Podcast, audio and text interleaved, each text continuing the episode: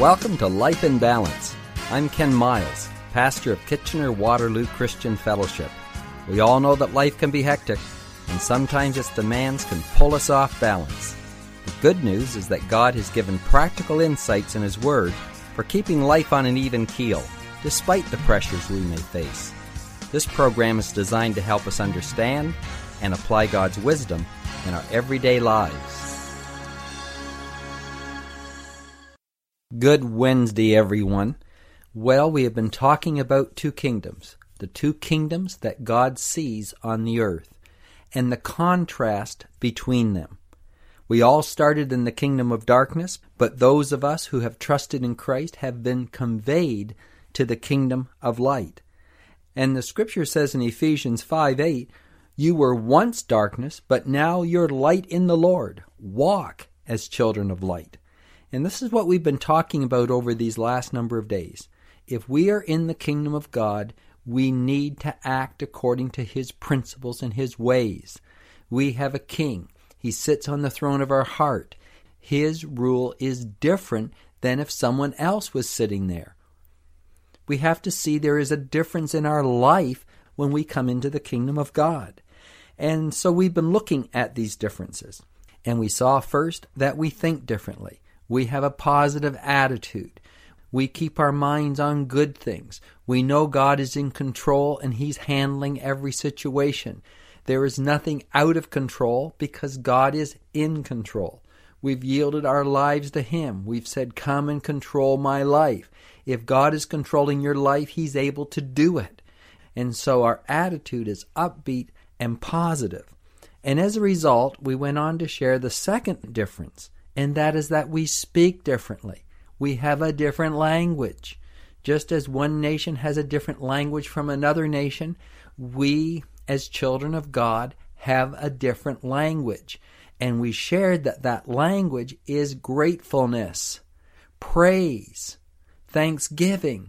That is the language that should come out of the mouth of a Christian. The language of the kingdom of darkness is complaint whining, murmuring. So, as children of light, we need to speak the new language. Don't speak the language of the old country. In the natural, that's okay. But in the spiritual, it's not. We need to speak the new language. And what is that language? Well, 1 Thessalonians 5:18 says, "In everything give thanks, for this is the will of God in Christ Jesus for you." And Philippians 2:14 says, "Do all things without complaining and disputing, that you may become blameless and harmless children of God, without fault in the midst of a crooked and perverse generation, among whom you shine as lights." This is a major way that we shine in this world. Our speech is different. Now, sadly, that's not always the case. And that's why we need to be exhorted and to wake up to these realities so our witness can be all that God wants it to be. So, in light of this, yesterday we began to share the four things we should never complain about. And the first one was that we are not to complain about the way that we're made. Secondly, we're not to complain about the weather. Now, I know we're Canadians and we just sort of feel that's our right but as children of God, citizens of heaven, that transcends our natural citizenship, and we are not to complain about the weather. This is the day the Lord has made. I will rejoice and be glad in it. I will take every day as it comes. And then also, we went on to share we're not to complain about the weather circumstances of our life.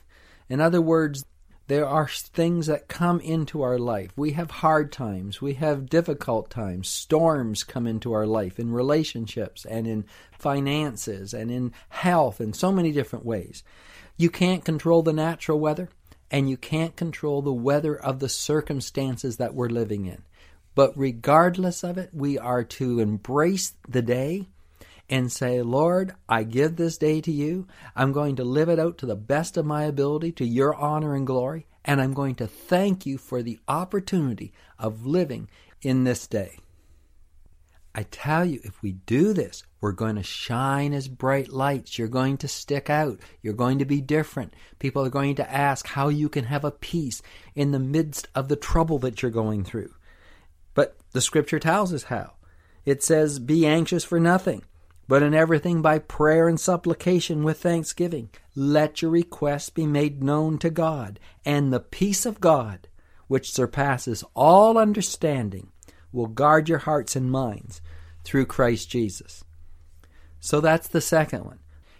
The third thing we're not to complain about is the authorities that are over us.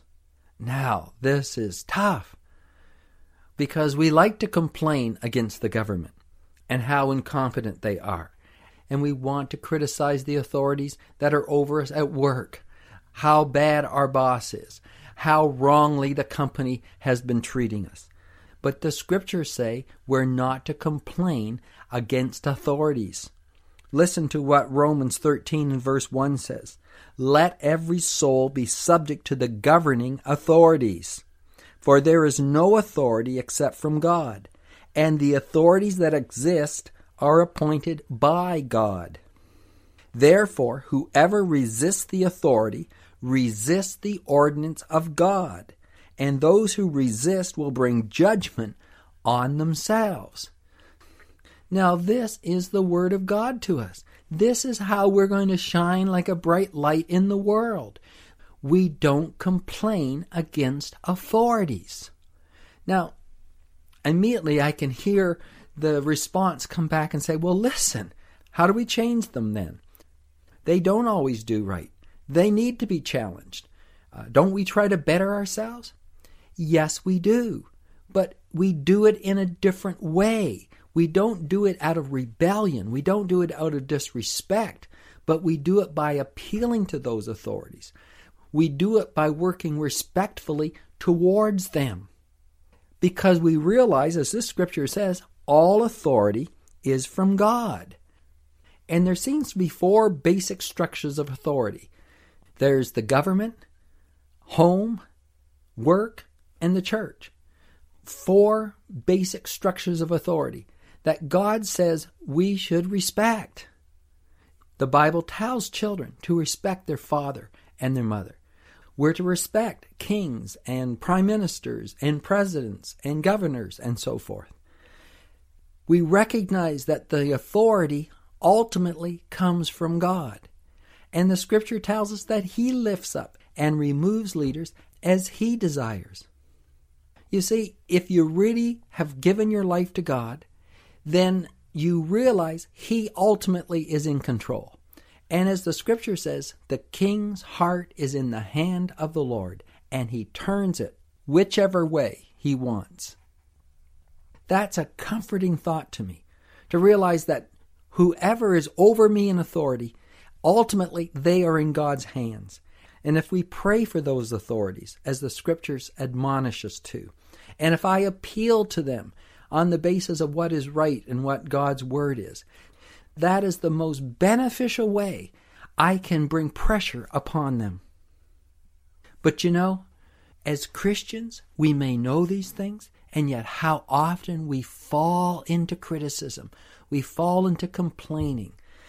We talk about how they are wrong, and we don't realize that the they we're talking about are representatives of God, the scripture says. And when we criticize them with a negative, hateful spirit, we are falling into the condemnation of the devil. Now, these are tough things to talk about because it goes against our grain. But if you can see what I'm trying to say here, the scripture says this is the way we stand out as bright lights in the world. We're only going to make a difference when we are different. And so, God, help us to see these things. Now, let's move on to the fourth thing that we are not to complain about, and that is other people. We're not to complain about other people. People are always doing something wrong towards us. People are always mistreating us. How should we respond in those situations? Well, the Bible says don't do it by complaining. It says do all things without complaining and disputing. rather we're to respond to people in love. Now, what does that mean? Paul describes love in 1 Corinthians chapter 13. This is the kind of love that we should have towards other people. Listen to what it says. Love suffers long. Now, just just stop there for a moment. This says that love is going to suffer.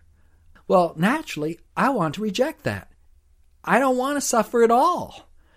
If I give my life to God, I want Him to take all suffering out of my life and my relationships. But that's not the case.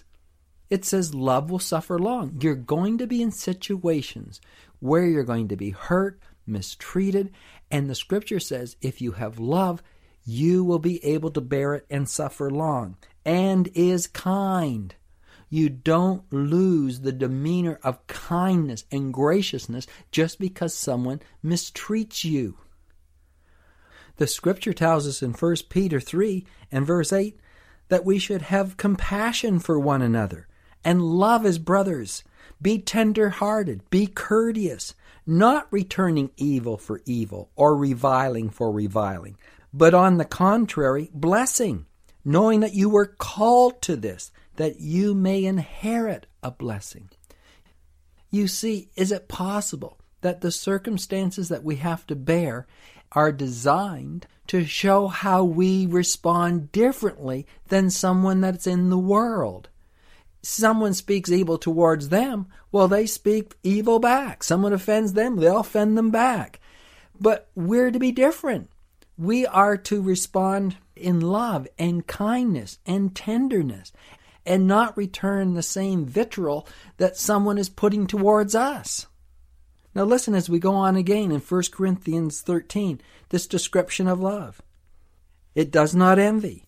Love does not parade itself. It's not puffed up. Does not behave rudely. Does not seek its own. Is not provoked. Do you get provoked? Why, he, he just provokes me. Well, this scripture says that if you have love, it will not be provoked. It thinks no evil. Are you turning over in your mind all the evil that's been done toward you, all the injustice that's come your way? Well, the scripture says, don't do that. It goes on to say, does not rejoice in iniquity, but rejoices in the truth, bears all things. Can you bear some things? Well, this says, bear all things believes all things. In other words, believes the best about people, hopes all things, endures all things. Love never fails. This is the difference between these two kingdoms. And we are representatives of the kingdom of God. And we should speak its language. It's full of gratefulness and thanksgiving and praise. Well, again, I see that our time is gone but we will continue tomorrow. I'm Ken Miles. Bye for now. Life in Balance is a ministry of KW Christian Fellowship. We are located at 1000 Bleams Road in Kitchener. We would love to have you join us this Sunday for one of our services. The times are 9:30 and 11:30. Just go to our website at kwcf.org to register and to check out all our other activities. We have events for children, youth, and people of all ages. Our mission is to connect people with God and each other so we may fulfill our purpose in life. Till next time, may God keep your life in balance.